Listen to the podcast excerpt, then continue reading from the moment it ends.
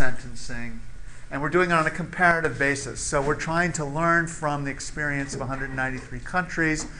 Uh, the reading I won't cover much beyond the basic West European, Japanese, Chinese models. And that's unfortunate, but there's just not a lot of scholarship out there on Asia and Africa. But I will bring in examples from Asia and Africa to the best of my ability to illustrate some of the material that's discussed in the literature. Let us re remind ourselves why do we study, why do we compare criminal justice systems and the role of politics? Well, let me first take a slight detour and, and talk about crime and politics and its relation historically.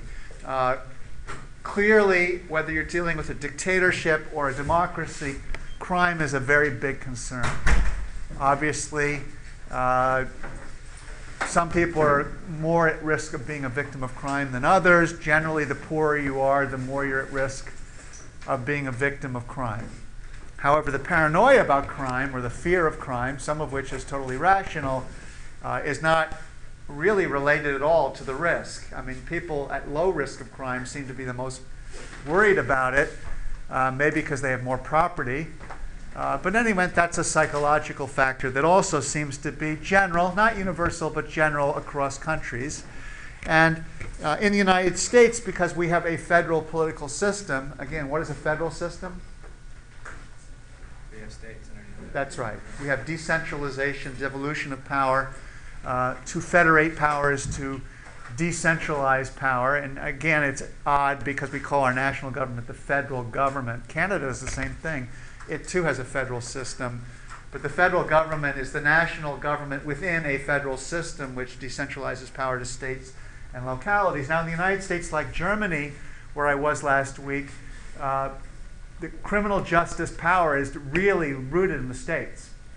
As you know from our, our discussions of common law in the United States, 99% of all criminal trials or criminal justice processes are conducted by our states or local government.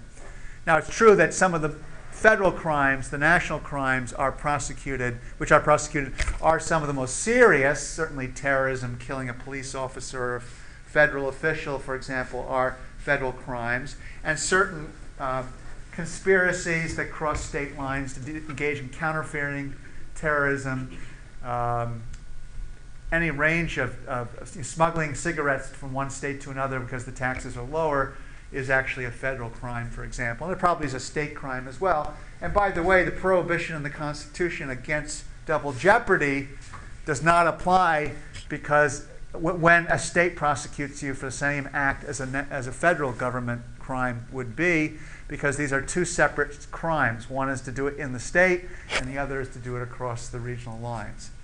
Doesn't mean you'll always get prosecuted in both jurisdictions, but you might be. And there's a whole uh, series of legal rules that you might study in law school in a conflict of laws class, which apply to determining which state has jurisdiction over a criminal, or for that matter, for a civil matter, in the same way that uh, in international law, there would be conflicts over jurisdiction, over nationality, or citizenship on the one hand, as opposed to geography where a alleged crime took place, or even in a third party country if there are certain effects of the crime in the third party country. So we can say generally, most uh, democracies, and for that matter, most dictatorships, there is public opinion that wants crime controlled, judges public officials on their ability to provide criminal justice safety. And it's probably a safe bet to say that even authoritarian regimes which don't have free elections or free press nevertheless generate legitimacy by reducing crime. And generally, authoritarian regimes have lower crime rates uh, because there's a lot of fear out there that you know the police state or some government unit will uh, arbitrarily arrest you uh, and certainly doesn't respect your rights and so can knock on your door without a warrant uh, can apprehend you and take action.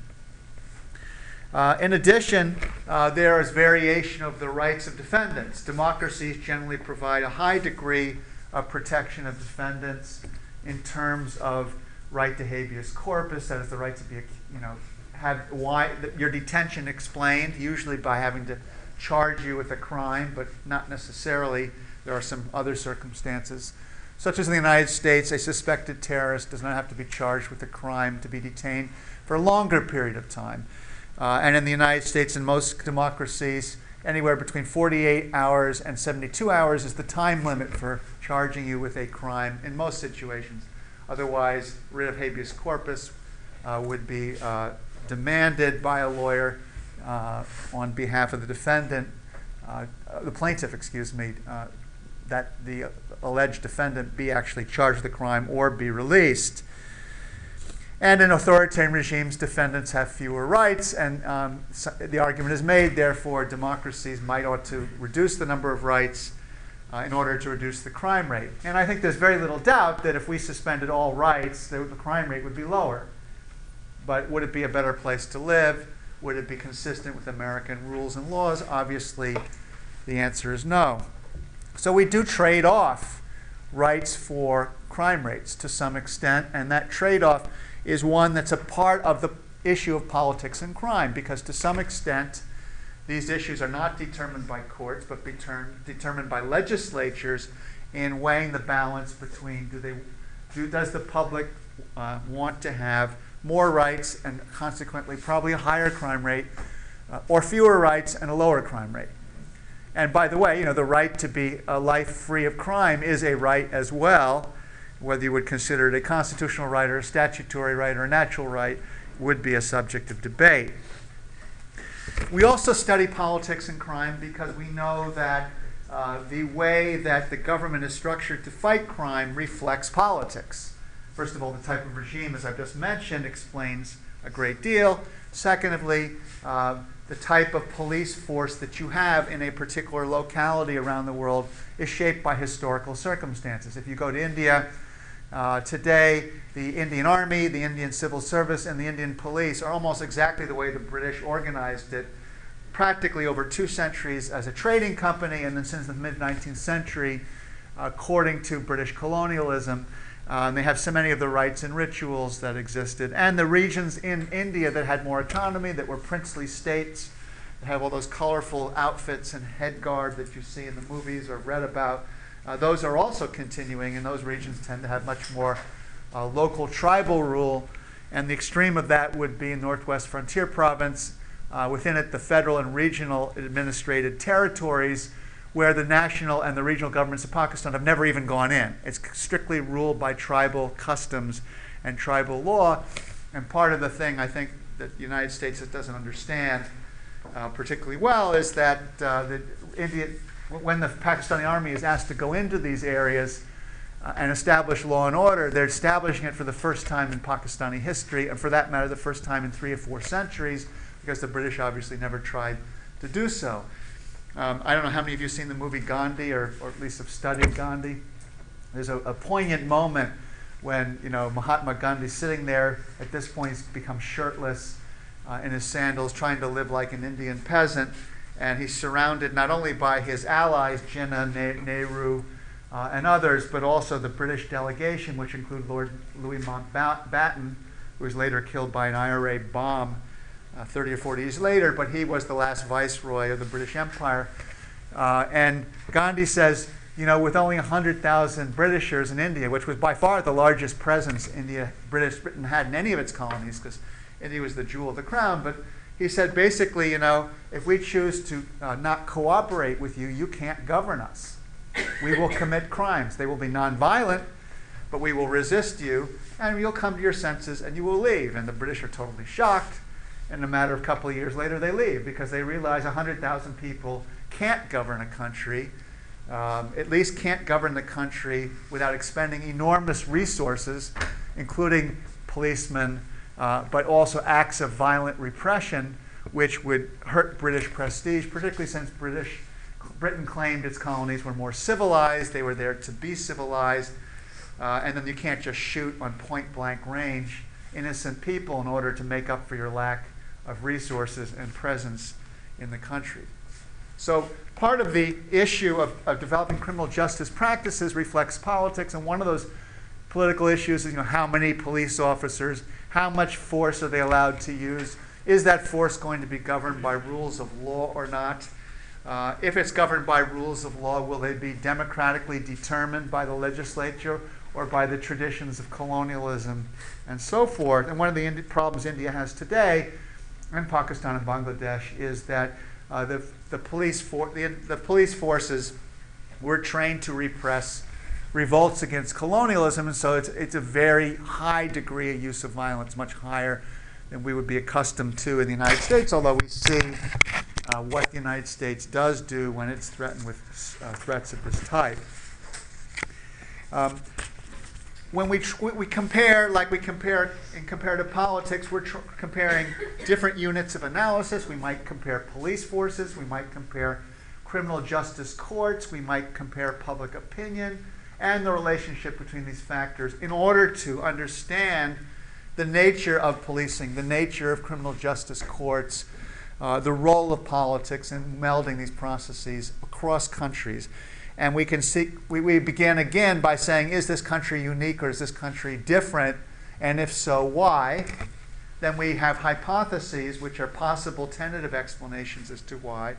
And then we do a hypothesis test, which basically says what must be true if this explanation is true in this particular case. And then we say, is it true in fact, in order to come up with a theory or a concept or an explanation for policing in general, or why some countries use heavy force and other countries don't use heavy force, or why crime rates go up across countries when unemployment goes up, or why crime rates go down when unemployment goes down, why militant militia groups appear in the United States and other countries when unemployment goes up, and why their presence goes way down when unemployment goes down. Another thing in the news from last week while I was away about the Michigan militia showing up, uh, and it's no accident, Michigan has the highest unemployment rate, I believe, in the entire country. Uh, among the factors that might explain why militia groups are present in higher numbers in Ohio, Michigan, uh, and Indiana than in other states in the country. Where the South gets a bum rap, they always think the South is the highest. I would call it a bum rap. Um, you know, having the, these kind of militant right-wing armed groups, vigilante groups, but in fact, it's, it's the Midwest, northern Midwest, that has the highest rates of these presence. now, where do we begin with this kind of analysis? Obviously, we begin with the crime rate, okay? And the crime rate is calculated in basically two different ways across countries. Anyone know what those two ways would be? No, how do you count crime in general? Not what, what are examples of crime? No, no, I know, they count the amount of crime, Okay, so one way is to count. Now, how do you count them? How do you do that? arrest. Okay, arrests might be one way. It might be reports. Okay, a lot of reported crime doesn't lead to arrest. Your house gets burglary, burglarized, you call the police. Police doesn't make any arrests in, I think, 90% of reported burglaries.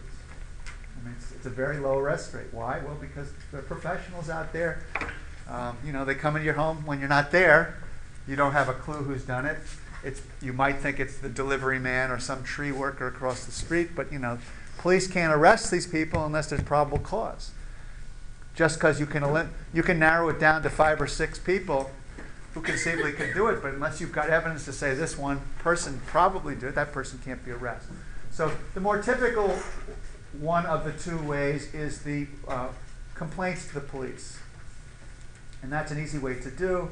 Uh, if the police keep good records, then you have a good sense of whether the rates are going up and down. But what's the problem with that reporting technique? A lot of people don't report. Lot of people don't report crimes. Uh, rapes, in particular, uh, the woman, typically a woman, can be a man, of course, uh, is so humiliated they they just and, and in a state of post-traumatic stress. And if they know that if they have called upon a stand, they will be cross-examined in a way that can be extremely humiliating, in ways that seems like a victim shouldn't have to be put through. You might be inclined not to even get involved. And of course, people don't report crimes because they're busy, because they're not public spirited. You might say in criticism, uh, the Jenny Genovese case, Kitty Genovese case, was famous when I was a kid in New York. Kid, one Kitty Genovese, I can't remember if she was young or old, was murdered. Uh, no one saw the murder, but they heard the incredible cries of, of pain and grief and struggle. Uh, and in this entire, entire ti- apartment building, I think maybe they did see it. I can't even remember the details, but no one called the police. And no one intervened to help her. Very famous and when I was growing up, and people study this kind of thing. Why don't people come in to help? But we do know there are many, many acts of hero- heroic help that people give their neighbors in times of need. People sometimes even risk their life to help people. Uh, but there, there's also this fear of if I get involved, am I going to be threatened? Am I going to be hurt? Or if I do something accidentally wrong, you know, like I help somebody who's injured and their injury is worse, I could, I might be liable for a crime, or at least I might be liable for some civil uh, action that would lead me to be sued for money. The other way of calculating crime, what would that be? Don't know, they did the NCVS, so you about the survey? Yeah, surveys. You're uh, filling out a census form. Have every, I, I haven't actually done mine yet, but I know it's only 10 questions, 10 minutes. Uh, but uh, when I get around to I will do it. But one of, one of the odd things about the American census is that it's very inaccurate, right? Why? Because you have to count everybody, and you can't count everybody for a number of reasons. Uh, physically mean they have to point the finger at you if you don't report yourself. In the old days, they counted everybody. It was no questionnaire. 10 questions, 10 minutes. Um, and so the problem was worse in the past. But you know, unless they see you, your body, and you're not home when the census person comes there, or nobody's home, then nobody gets counted. I, I don't know the rules well enough to say if the parent says we've got five people living here, you can count five, or you have to actually have evidence of five, uh, or you actually have to see all five. I actually don't even know how it works. But the point I'm making is that you could construct a survey that would take a representative sample of the whole country and, and count that very, very well and get a more accurate count of the population of the United States than you can ever get by counting the population of the United States. It's just a basic principle. Now, the big if is it's got to be a representative sample, but if you have very skilled statisticians who can do that, uh, and you go to metropolitan areas and you take a random sample of people, that actually turns out to be much more accurate. Um, I, I don't know, I, I believe our national census is always undercounts the population. Uh, and so we could get a better sense of the entire population that way. Um, so, uh, an alternative way of counting crime is to do a survey of people in the street and ask them if they've been a victim of crime. And if it's a stratified sample representing the different demographic groups and geographically located groups of people in the country, um, it is said that way is a, a much better way. That's from a different part of the Justice Department. The reported crime rate is the FBI conducts that uh, sampling of all police departments. It's actually not a sampling, but reports of crime. Uh, neither is perfectly accurate, and certainly what we're really interested in is the trend. You know, the exact number is not so important as to is crime going up or is it going down? Uh, and do the police and other public officials, if we're talking about democracy, take the kind of actions that would reduce the crime rate? Now, one of the great debates was how did the crime rate, which was really peaking around 1990, 1991, before police departments started cracking down on drugs, and before police departments started using management information systems to deploy police resources, especially cops on the beat, uh, to where the crime rate was highest, and then you know reduce crime by effective police science, police management and administration. Or was there some cooking in the books because politicians in democracies run on the crime rate, run on reducing the crime rate, and in particular Rudy Giuliani in New York, who reduced the crime rate the most in the country. New York went from being one of the most dangerous, along with Atlanta and Detroit, which are the two traditional leaders in the country. And I don't know if that's partly because of reporting error or not, but New York was usually number three, and of course, being a media capital, got a whole lot of attention about the crime rates. And then Giuliani's whole political career was catapulted because he reduced the crime by two thirds in, in, the space of one term as, uh, as, mayor of New York. And, and you know, all kinds of Democrats um, used, used to say a liberal, a neoconservative is, is a liberal who's been mugged you know, once you just throw all your liberal out. Uh, you've been mugged once, and that's it. You've had it. And you know, he just got voted by all of these liberals in the Upper West Side, which is the People's Republic, next to Berkeley, California, the most left-wing congressional district in the country. The east side is more conservative, more rich people live over there. But, you know, the west side of Manhattan voted for Rudy Giuliani when he reduced the crime rate. So you know there's a relationship between politics and crime, and that if you can reduce a high crime rate to a low crime rate, they don't care what party you're in. All kinds of people will vote for you because everyone is scared of crime. I mean, to some extent. And it's a very important issue in the United States because crime rates here are much higher than they are in similarly developed countries. And an interesting question, of course, would be in terms of politics and crime why is it that, in spite of the heavy emphasis, or maybe because of the heavy emphasis on crime in our politics, have we not been able to reduce crime rates substantially until the 1990s? And was it police science that came to the rescue, or was it, as Giuliani's critics suggested, his harsh treatment of people, roughing up people, making them scared? In other words, turning New York City a little bit more into a more authoritarian type regime where civil rights were not uh, particularly respected um, and the fudging certain rules to get people who they know were bad.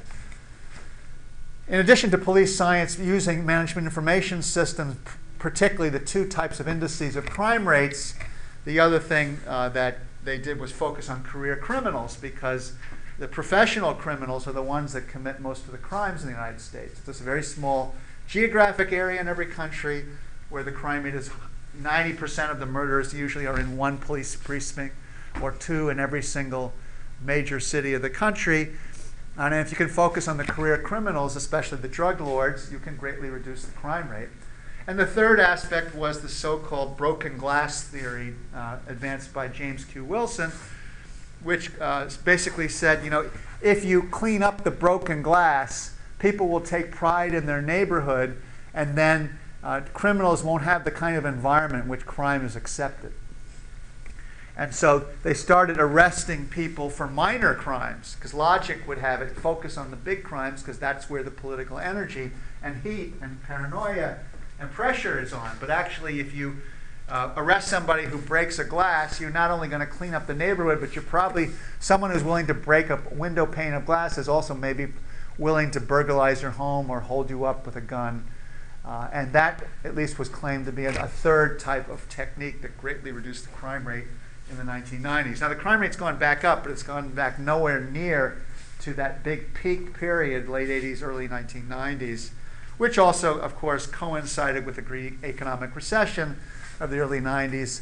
Uh, and so, of course, people resort to crime when they don't have a job because they can't eat or because they can't get by, uh, and so forth.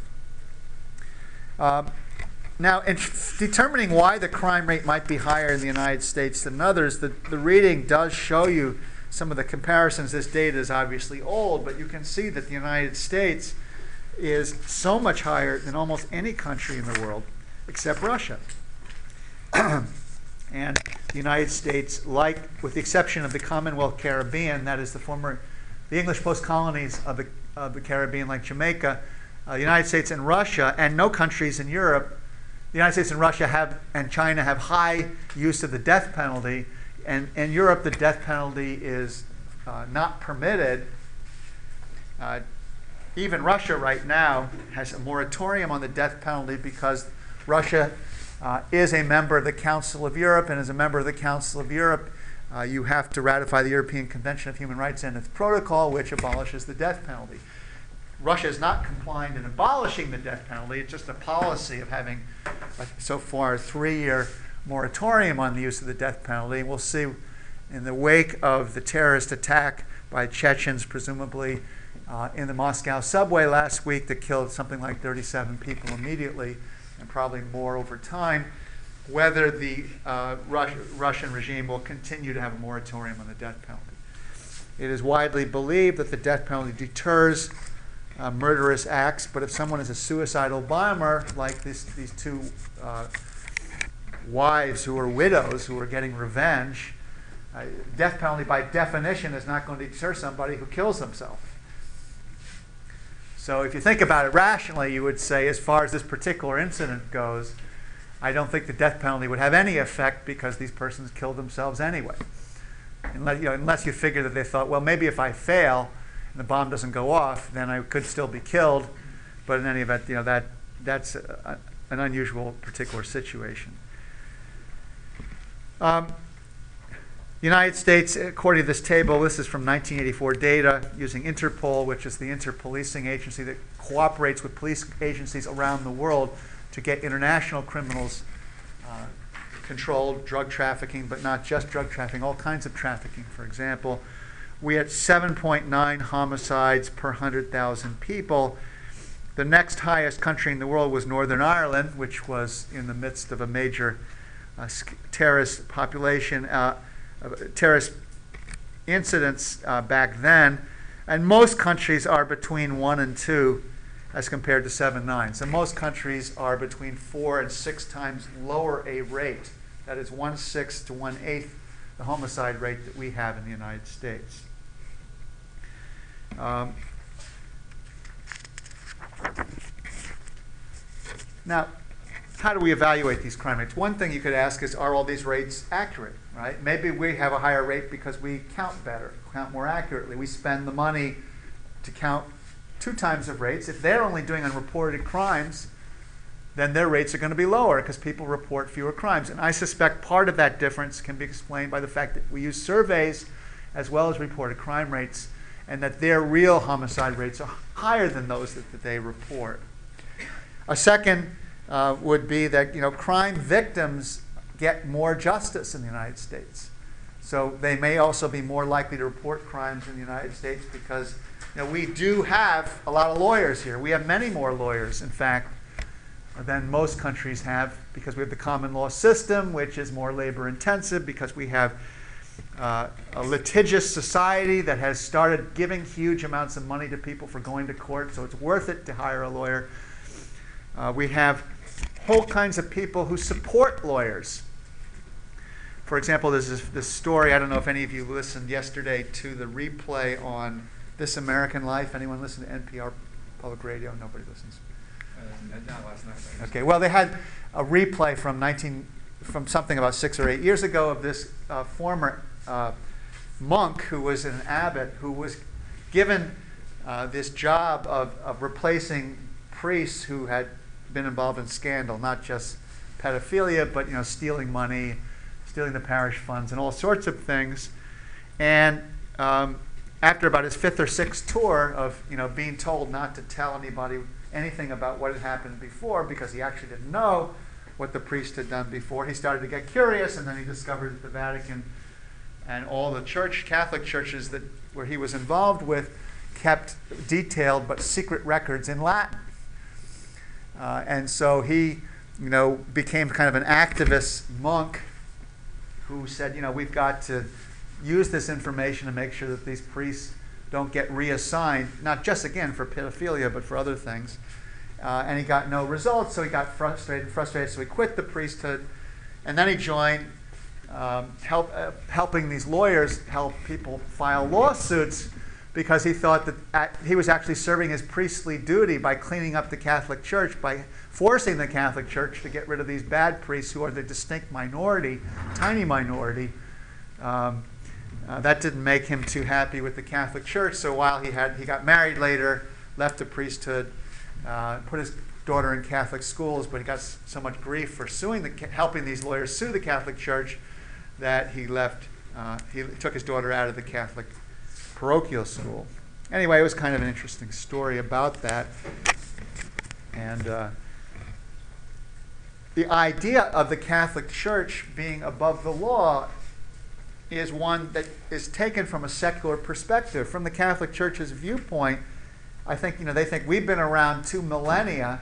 These countries, in some cases, have been around three or four hundred years, but you know, who are they to tell us what to do? We've always had in most countries, you know, the, the, the ability to, to run our own affairs because you know we didn't interfere with the, the politics too much, and they don't interfere with our internal organization. Um, in, in a secular democratic republic, secularism means that nobody, even a church, is above the law.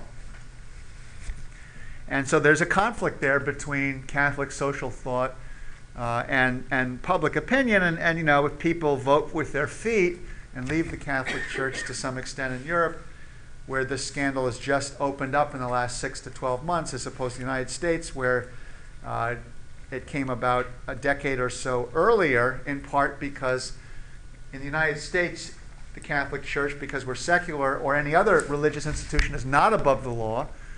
And in Europe, you could not, and you still cannot, sue the Catholic Church for money. So the scandal in Europe that you've read about is mostly over the fact that they didn't have these priests prosecuted, but there's no big series of lawsuits bankrupting uh, archdioceses in Europe over this scandal because you cannot sue in civil law countries for damages uh, a religious organization. Whether that will change or not uh, remains to be seen. It's sort of odd because in the United States we have more religious liberty, and it may be that, and more religiosity, and more people going to church and other religious institutions for a whole host of reasons. But uh, I think the idea is that you know we have strict secularism. That is that uh, we don't tell the church how to run its business, and they don't. The church doesn't tell the United States government and the state governments how to run its business either. But nobody's above the law. And if you, you commit a crime or you do an illegal act, you would either be punished criminally or for an illegal act that's not criminal, pay damages for uh, the illegal actions. Now, that the crimes of the Catholic Church that are in the news, particularly the pedophilia scandal, uh, is one that shows you another relationship between crime and politics, and that is acts which the public cares about is going to get the most attention. And I do think, you know, I should say, I do think the Catholic Church, there's a lot of prejudice against the Catholic Church, and a lot of the hysteria comes from people that don't like the Catholic Church, and, and they're using this to, once again, beat up, beat up the Catholic Church. But that, that's an, sort of an aside. The fact is, pedophilia is one of those crimes, like murder and homicide generally, that the public cares about. So one of the reasons this story is getting so much attention is that you know pedophilia really is one of those un, just terrible crimes that people just can't stand, and that's why we have these laws that require people to wear ankle bracelets when they're sex offenders and released from prison. That's why uh, it's very hard for sex offenders to get a job and find a place to live because everyone knows they are sex offenders. Uh, it's because the American public really hates sex offenders. Now, I don't know whether sex offending is something that some kind of condition you're born with uh, or not. I mean, Tiger Woods is supposedly oversexed and uh, had to go to a clinic in Alabama. But, you know, I don't, I have no idea whether that's a genetic condition or, you know, just because you're a celebrity, you just think you can, you know, but this is the way the media has portrayed him, and I don't know whether he's, you know, this is true or not. So you, because the media focuses on certain crimes, and the more media portrays the certain crimes as being some kind of condition, uh, the, the way the political system responds has a lot to do with the way the media portrays different types of activities. Uh, nobody accused Tiger Woods of committing a crime, as far as I know. Uh, and he's obviously an American hero, and if he, he wins the Masters this week, I guess all will be forgiven. Um, but if he, if he has a hard time or if he if he doesn't play well, you know, he this this particular issue will get more attention, I suppose. Uh, murder is the worst crime. Murder is the crime that gets the most attention. Murder, even though it gets many more detectives trying to solve these crimes, uh, and you know, often, how often I don't know, but we know with the Innocence Project, convicting innocent people. I don't know. I mean, there are 110 cases of known uh, innocent people being wrongly convicted for rape from the Innocent Project. The Innocent Project has an office in Atlanta. If anyone wanted to do an internship, I could get you an internship. I mean, you can get it yourself, and I, I could be a faculty advisor, or you could get another faculty advisor. But it's a very interesting project that has come about. Uh, Barry Scheck and his colleague at Cardozo Law School in New York started it in the era of genetic evidence being able to be uh, using blood or semen uh, to generally exonerate defendants uh, for, uh, sorry, con- convicted people uh, if it could prove that there is no chance that the persons whose genetic evidence was found at the scene of a crime was the person who's been sent to jail. Um, even with all the resources placed on solving murder, on average, historically in the United States, only 50% of murders are solved. And that means half the time murderers get away with it. Now, if they're career criminals, the chances of them getting away with all of their crimes obviously goes way down over time. But it's a fair thing to say that uh, if you can only solve half the murders, imagine how what the small percentage of burglaries or jaywalking or speeding or, or drunken driving uh, of these kinds of crimes are solved. And the way democracies focus on solving these kinds of crimes is to say, we know we can't solve most crimes, but we will arrest anyone we catch doing a crime as a deterrent to say to you, if you do this, you will get the same treatment. And if you get arrested and are convicted and have to do time, you can't say it's not fair because all the other ones, other people got away with it. You know, you didn't get away with it. It's not your lucky day. Too bad. And then you get put through a process that is really awful, right? From the moment you're put in handcuffs, dragged to the police station, thrown into ACDC, that's not the name of a rock group, or it's the Atlanta Corrections Detention. I don't know what the C stands for, but it's right here, one MARTA stop south of here. Was it West End? No, it's anyway. This the first Garnett. Garnett South S one. 150 Garnett. 150 Garnett, okay. I would ask how you know that so well, but the municipal court is also on another end of Garnett. I've, I've some, spent some time in traffic court over the years. There, uh, but you know, you getting thrown in that prison, that jail cell with 50 other guys, some of them pretty darn mean looking, is not. I've, I've heard. I've never had that experience. I hope I never had that experience. But if you get arrested and, and you know you've had a prior offense, or if you've been arrested and you've done a serious crime, that's where you're headed, and it ain't pleasant, I'm sure. And that's only the beginning of the problems that could afflict you if you end up getting sentenced to jail. You know, I'm, I imagine, uh, to prison rather, I imagine prison is no cakewalk, even though you may get your own cell for a long term sentence. Uh, the homicide rates in the United States have gone down with the higher rates of arrests. Very simply, uh, there are two basic theories as to why the crime rate went down in the 1990s beyond police science. The first is uh, the notion that abortion became legal. It's a, it's a theory that many people believe that, that basically people who commit crimes come from families that don't have the capacity to uh, raise children properly.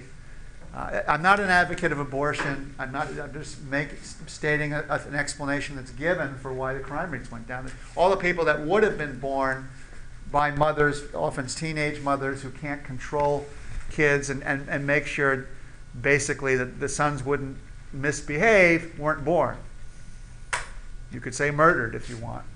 Uh, but in any event, that's, that's one of the other alternative theories. Um, and I think, you know, in addition to police science and this theory about abortion and, and broken windows and so forth, uh, is the idea that uh, public opinion wanted more people arrested. So, in addition to aborting fetuses, they took people off the streets. In the 1990s, it actually began in the 80s, but throughout the 90s, 90s, states built prisons like crazy. And even for profit prison management companies, sometimes they own their own facilities, sometimes they lease them as part of their state and uh, contracts. Uh, Correction Corporations of America and other such companies, in particular, managing jails and prisons, and now immigrant detention centers all across the country. And with respect to at least the prison population and the jail population, uh, the population was tripled through higher arrest rates. Very aggressive arrest of, of drug traffickers on the theory that drug trafficking is not a victimless crime because the people who commit tr- drug trafficking, the drug sale may be a victimless crime, And the purchaser may be doing it voluntarily, but the argument was these are also the people who do killing and other kinds of serious crime. Uh, the critics of this p- policy say, first of all, you know, we're becoming like the Soviet Union. We've got prisons all over the place. One percent of the American population um, is behind jail or prison bars now. And that's a pretty high rate. I mean, it's 99 out of 100 or not, but still 1% is, you know, you only see that in places like Russia and China, uh, police states. Second, it does enormous damage to the communities, particularly minority populations, but also poor white populations, which also have been subjected to these higher uh, incarcerations, particularly for drug abuse related issues. Um, you know, it does enormous damages to those families. And what's it like to take a father or a mother, you know, particularly in a single parent situation? What happens to those kids? Well, the kids suddenly are being raised by foster parents, typically, which means they're being shuttled around from house to house every six to 12 months. Very few of those foster kids get adopted. Um, and I know there are lots of wonderful foster parents out there. Uh, there was a star story about this family in Decatur that have been raising kids now for 40 or 50 years, and they're very close to the foster kids. But you know, I, I, I, I'm sorry, I, I don't have any evidence of this, but I, I think a lot of people are foster parents for the money. Now, I don't think that's a dishonorable motive if you do a good job, but you know, if you're you're doing it because you're desperate and you also have lots of responsibilities, how good a job can you do? And more to the point, you know, if, if the foster kid and you don't get along and the foster kid moves on, you know, that means the foster kid doesn't have any continuity. Is the foster kid going to do his or her homework, et cetera, et cetera? So there is a high cost. It's not a cost in crime rates. The crime rate went way down. If you take career criminals off the street, the crime rate's going to go down. And we do have, you know, higher taxes to pay for all of these prisons, and the cost of a prison room is something between thirty and sixty to seventy thousand dollars per bed per year. So let's assume they're all career criminals, which they're obviously not. You're still paying seventy thousand dollars per year in cap- capital and operating costs to create that bed, to pay for the prison guards, to provide food, three square meals, and to provide rehabilitation services, some of which are paid by the state for that particular individual. Another factor uh, in crime rates around the world is urbanization, which is part of economic development, increases the crime rate, right? If you're in the rural countryside, basically everyone knows everyone. If you rob someone's house, it's pretty hard to keep a secret. If you're in a big crowded city, there's more targets, there's more unemployment, there's more dislocation. The kinds of social controls, which are partly cultural, are not present in rural areas around the world as they are within cities. And the alienation you get from migrating from the rural countryside to the city looking for a better opportunity, and you don't get it, leads to most of the terrorist groups around the world being based in urban centers, not in rural countrysides. It may be that Al Qaeda is hanging out way out there in, in, in the rural, remotest regions of Pakistan and Afghanistan. But the more typical terrorist groups is not this millenarian group that you know are basically trying to take over the world or blow up the world. Typical terrorist group is some poor urban neighborhood of kids, usually male, with higher degrees of education who can't get a job. In countries that quite often have 3.0 plus percent increase in the population per year, um, more than double or triple what is in the United States, which is more than double, triple what it is in Europe. In Europe, most countries have between 0.5 in the case of Italy to 1.0 per, uh, uh, children per couple per family, whereas the United States is over the 2.1 replacement rate. Because of death, it's not 2.0 um, we're something like 2.6 or 7, but that's also because we have immigration, which uh, immigrant families have more kids than American families generally have. Uh, now, who are the countries with low crime rates? Even the ones that are urbanized. If you look at the type of uh, statistics and, and the list, first of all, Europe has much lower crime rates than the United States. Let's assume the crime rates are accurate, because even though I cast some doubt on that possibility, uh, Europe has lower gun ownership than countries like the United States, which has high rates of gun ownership. Within the United States, the states that have the highest rates of gun ownership have the highest murder rates.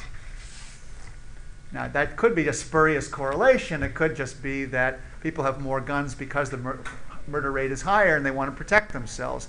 But there's no causal relationship between the rate of owning guns and the high murder rate. On the other hand, you could have the hypothesis that uh, murders happen because people happen to have a gun and they use them. And if they didn't have the gun, they wouldn't use them. But it's all, there's also plenty of variation because cons- states that have high gun control laws, like New York, also historically have had high murder rates. So if there is a correlation, it's not a perfect. If the correlation is causal, it's not a perfect causal relationship. Urbanization seems to be a better predictor of murder rates than, say, um, certain cultural characteristics being on the frontier, cowboy culture, uh, historical use of guns, distrust of government, and other such factors. Uh, the lowest rates in the world are places like Luxembourg and Denmark. So, countries that are very homogeneous, crime rates are higher when there's ethnic or racial conflict. Even though most of the crime in those countries are intra-racial or intra, that is within the ethnic or racial group. In the United States, blacks are the biggest victims of black crime by far. So uh, one can say that uh, African Americans have just as much interest or more interest in getting the crime rate down as other groups in the United States because they're more often than not, they're more often victims of crime than other ethnic groups are. In addition to homogeneity, one can say that, you know, whether a high gun ownership rate or gun control law rate or not is present or not, if you've never let the genie out of the bottle, you're going to have lower crime rates, both murder and other crimes committed with weapons. That is, in many of these European countries, you know, it, it's just never been allowed for even cops to have guns. Now, that's no longer true, but it was true 30 years ago. Almost none of the bobbies in England had guns until about 30 years ago, ever. Uh, and England has had an explosion in crime rate higher than we've had in the last 30 years uh, for reasons that could be explained by the factors that I've been suggesting, including more heterogeneity of their population, more urbanization, higher rates of unemployment uh, than the United States, uh, etc. Japan has a very low crime rate, very homogeneous population. The police in Japan also have a role far beyond the role that we see it having in the United States. Uh, it's almost like the role that, of the family doctor in the United States used to be back when we had private practices and uh, visiting you by your family doctor. Family doctor was kind of a counselor. The police person, uh, officer in Japan is a marital counselor, uh, is involved with keeping the kids in line in a kind of parental type of way. Very uh, patrimonial role that's just unique in the world, as far as I know. And a lot of people attribute that greater social role of the police officer to Japan's very low crime rate. But still, even Japan has had a vast increase in crime, rapid growth in the economy, rapid urbanization, also a huge organized crime problem there, which, among other things, has led to uh, parts of the country where the uh, Japanese mafia is well organized have poorly constructed buildings that collapse during earthquakes, such as the Kobe earthquake in 1995. Uh, the country with the highest crime rates in the world by far is Russia. So you can't say that it's always a relationship between an authoritarian regime and lower crime rates. Certainly, Russia had a very low crime rate during its totalitarian phase of communism, but since uh, its attempted democratization under Yeltsin in the 90s and its reestablishment of authoritarian rule under Putin and now Medvedev, uh, since that period of time, the strong crackdown on civil liberties, on human rights, uh, in the North Caucasus, Dagestan, Chechnya, and Ingushetia, uh, the Russian police force is basically a death squad. They just go around murdering anyone they can after they've tortured them to try to fight the terrorists, as they call them, which are, you know, ethnic separatists fighting, especially in Chechnya, uh, on two occasions. And, and the second Chechen war was ass- asserted by Putin as acting as prime minister and then to be acting president before he got elected for the first time about nine, nine years ago. Uh, with the idea that you know we're not going to do what happened the first time, which is we got all this human rights criticism about shooting innocent people and tearing down buildings. Uh, we could have won that war that way, so this is how we're going to fight the war, and this is how we're going to win. Now, at the same time, Russia plays a very interesting dance. I mentioned they're a member of the Council of Europe, which has 47 member states uh, from Europe. The only country in Europe that's not in the Council of Europe, which was expelled as a candidate country, was Belarus. Uh, so 47 or 48 European countries, which includes Transcaucasia, Armenia, Azerbaijan, and Georgia, as well as all the countries uh, west of there, like Ukraine, Moldova, and so forth. Um, as a member of the Council of Europe, uh, they, Russia doesn't want to be kicked out either. They want to get into the European Union someday, get all that money, get access to markets. And so they've been told to reform their judiciary. So the judges always rule against these police practices in the Northern Caucasus. But of course, uh, just because the judges rule doesn't mean it's ever going to be implemented. The court rulings are completely ignored uh, as a matter of policy. If you, don't, if you want to be the most cor- courageous thing you want to try to do after you graduate from college here, and the most at risk to your life, would probably to be a human rights monitor in the Northern Caucasus of Russia, uh, trying to help these very, very courageous journalists and human rights NGOs there, trying to stop the police death squads from murdering lots of people who won't talk.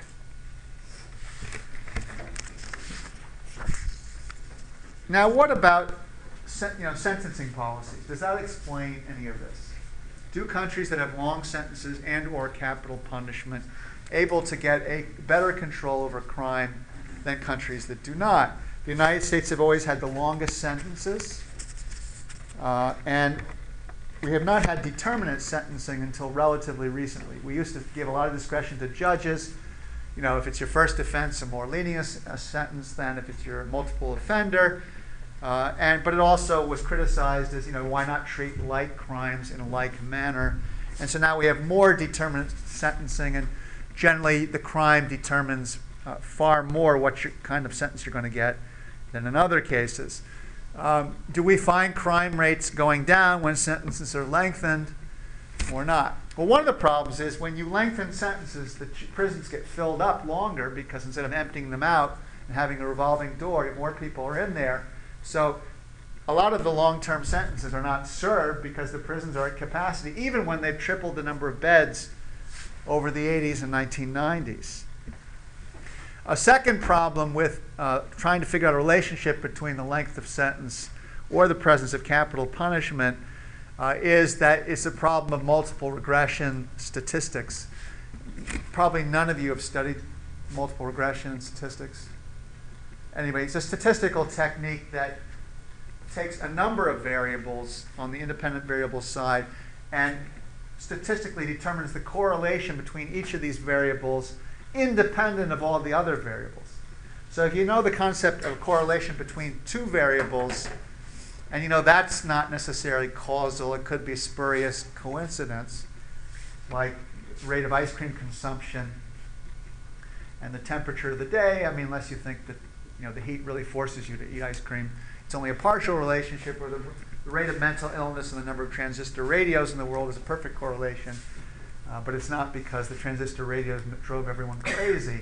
It's just because they started counting mental illness about the time when the, the transistor was invented and adapted to transistor radios. You don't even know what a transistor radio is anymore because nobody uses them, right? Anybody use a transistor radio? I think we made one in school. You made one in school. I sometimes carry it and listen to the broadcast. Um, but I guess most people get it from their broadband network or wireless broadband network if they listen to the radio at all. Is that right? I don't know. Um, all right, so multiple regression, it's really hard to get really accurate data that can statistically and independently determine what is what difference does an extra year make to a sentence and the crime rate, right? So the crime, you know, crime is a function of lots of factors, right? I've mentioned just a, 10 or 12 of them already.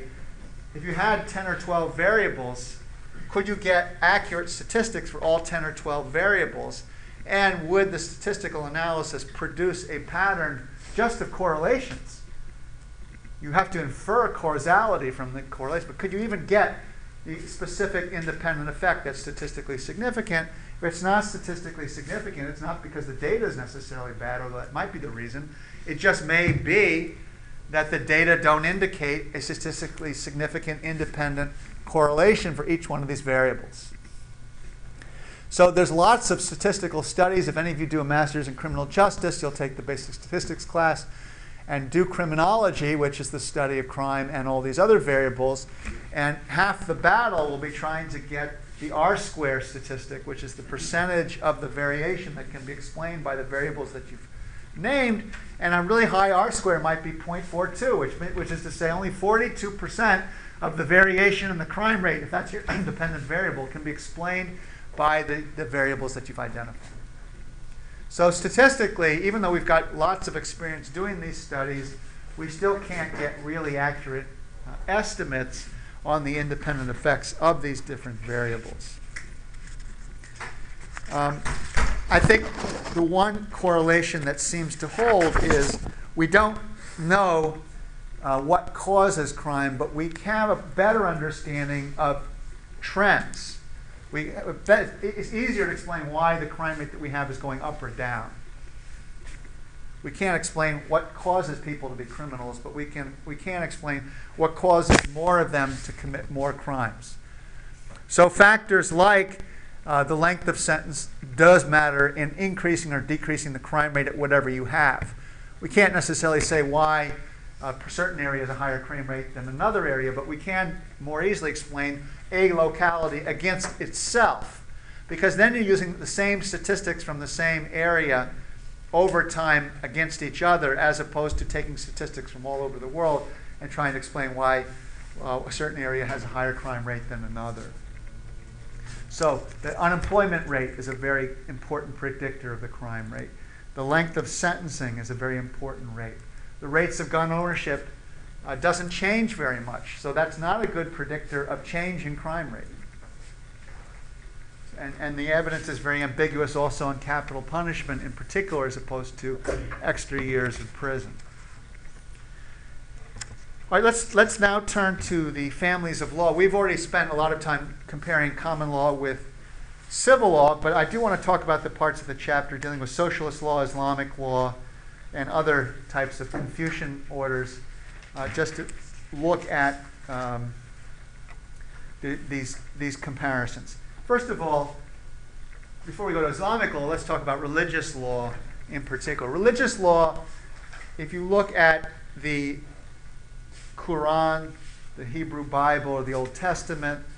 There is religious law which is given to God, in which the punishments are imposed on generations for eternity or for lo- lots of time, and which the penalties are not specified, or they're specified in particular for a, a particular punishment uh, on generations for an act of rape or murder or theft and then there's religious law that is more similar to our secular law, which are specified punishments applied by a unit, be it a village, be it by elders, be it by a quasi government, uh, for specified acts. So in the Old Testament or the Hebrew Bible, you have lots of uh, specified crimes and other illegal acts for whom the punishments are, are denominated, Deuteronomy is, uh, the book of Deuteronomy is filled with all of these kinds of punishments. And it's interesting that even among rabbinic law, even among Orthodox Jews, those laws have been reinterpreted to mean something different than what it literally says. So even though it might say an eye for an eye and a tooth for a tooth, if you take someone's eye out, you lose your own eye. Uh, in the most Orthodox Jewish tradition, that still has generally not been interpreted to mean that you should have your eye gorged out if you happen to take somebody else's eye out. So even, you know, among textualists, at least in the Jewish tradition, there's a fair degree of reinterpretation that goes on. Uh, now, it is true that most religions have tremendous internal conflict over the extent to which you take religious texts as fundamentally true or not. But even if you do take it as fundamentally true or at least religiously inspired, the room for interpretation allows for varying applications of the rules in concrete circumstances. And also, the words basically often get reinterpreted as standards change when it's no longer accepted. Most Christians who may be fundamentalists don't take Deuteronomy literally. I don't know if that's an inconsistency or not, but it, it, it's a fact of the matter is I don't hear any movement in the United States government among those, even Christian terrorists like the ones arrested last week in Michigan, were, were calling for a rebellion based on its reading of the book of Revelation. It didn't call for a re, you know, rebellion and a militia uprising based on a reading of Deuteronomy. I mean, if, they, if, if you wanted to be a fundamentalist terrorist group, you would say, we must now chop off fingers of, of thieves because that's what the Bible says. I, I, I don't know that the Deuteronomy says that, but I certainly, you know, I think it's, it's done that way in Iran because the Quran has that kind of prescription. And I know that both the Old Testament, Hebrew Bible, and the Quran have provisions for stoning for people who do very bad things but not as bad as probably stoning someone to death. So that's an interesting thing about religious law is that there seems to be in religious practices a lot more tolerance for deviating from criminal and other legal provisions than other religious proscriptions or commandments having to do with, let's say, homosexuality or uh, obedience to the church and so forth. Um, I don't know of any religious law anywhere in the world, even in Iran, that where they follow all the rules most of the time.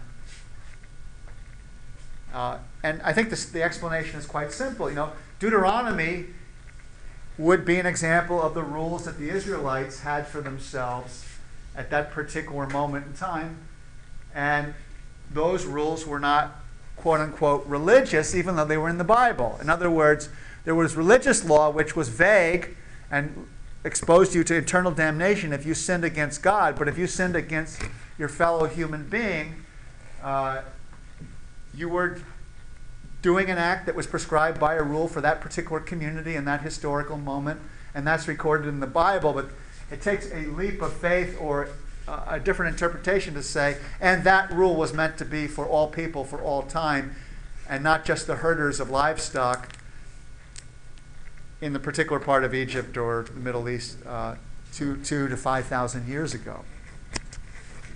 Now, Islamic law today is, is interpreted through Sharia.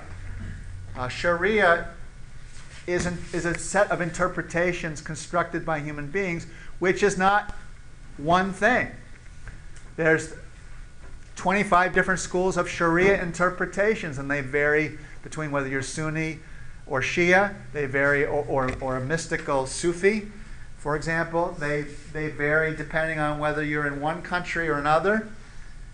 And where the countries do have is, uh, Islamic courts or religious courts, like in India, where there are courts for marriage law, personal law, family law, and inheritance, for example. For Hindus get, go to Hindu courts, and Muslims go to Muslim courts and the Sharia that's applied in the Islamic law in the Muslim courts of India today, which were established by the British in colonialism, are one version of Sharia.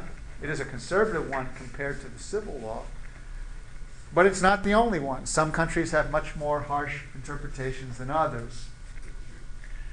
The Sharia bill that was introduced in Pakistan by Zia ul Haq was designed to introduce Sharia, but the Pakistani courts have not been as aggressive as, say, the Iranian courts, because Pakistan comes from a secular tradition, in spite of the fact that they introduced Sharia law under Zia in the 1980s.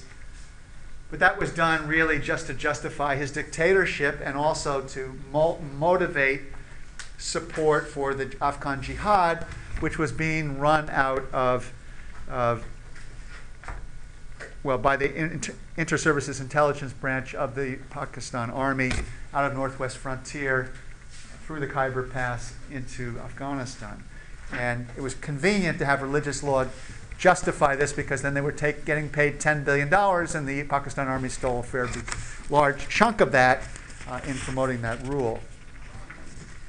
Now, it should be noted that then that countries that use Islamic law in, in, in relatively narrow form, like India, and you know there are many divorce cases and inheritance cases that don't go to religious courts because the Indian Constitution also proposes that uh, the law of India is a civic law and based on civil law. So they have this contradiction in the Indian Constitution which says on personal matters, Hindus go to Hindu courts and Muslims go to Muslim courts, but then they get cases that say, but if, if someone doesn't want to go to that kind of court, they don't have to. As opposed to Iran, where the judges are all controlled by the Revolutionary Guards, and judges get fired, just as they get fired in Venezuela by Hugo Chavez, where there, are, there is no issue of religious law as such, but you know, where, the, where the judges have no judicial independence and autonomy, the regime can clamp down to make sure that the people that they want to be framed and prosecuted for violations of religious law are framed and prosecuted so they can rule by law as opposed to being ruled under law or having rule of law, where the rules are neutral, autonomous, and are theoretically applied uh, because violations have occurred, not because it's ruled by law, which is a system where you choose a law when you want to persecute someone you don't like because they oppose your regime. And in particular, you know, most Islamic countries have only used Islamic law for private law dealing with personal matters and not public issues such as um, opposing the regime or making a political statement about some particular matter. The rise of civil law, that is, the civil law tradition that emerged in the word, came from Napoleon's spreading of the law that we talked about, in part to get the church out of law and get the church out of politics. Napoleon revolution was similar to the Mexican Revolution in that it was an anti clerical revolution where they expropriated in both countries the property of the church and designed to get the church to stick to religion and not to public life. And so, by proclaiming a civil law throughout all the countries he conquered, and even after Waterloo, that civil law remained, Napoleon was saying, We're not going to use canon law, we're not going to use religious law, religious courts anymore at all. The, the religious the only courts that the, the religion can use is, is to, you know, punish their own people for their own activities within their own clerical walls. And that may be why all the civil law uh, countries and, and the world generally don't have lawsuits against the church because the church was supposed to govern itself on its own matters. All right, to conclude today's discussion, let me just point out that the development of the modern state, and in particular the democratic state, was to create autonomous, independent lawyers, judges, courts that were free from not only religion but also from politics. And the law is meant to be applied to everyone without any political or religious consideration. Now, we talked about the fact that in common law, uh, there's discretion as to whether to proceed, and in civil law, there's not. And then you have a necessity defense. But it's, it's fairly clear that the decision on whether a crime has occurred in the civil law tradition is an independent judgment free of politics or religion and not to be influenced by any of these other considerations. Whereas in these religious courts, particularly under Sharia courts, it's obligatory to theoretically pursue these matters, but in practice, none of these Muslim majority countries that have versions of Sharia applied to the public law do, in fact, pursue most of these cases. Otherwise, people would be stoned to death all over the place, and they have no intention of trying to deal with a population that would react very negatively against that kind of attempt in a modern state like Iran, which is highly educated, highly urbanized, and not likely to accept everything that the regime that's still strongly in power would like to do. Okay, thanks very much, and we'll see you on Wednesday, when we'll, we'll have our meetings of our groups every Wednesday, preparing our moot court.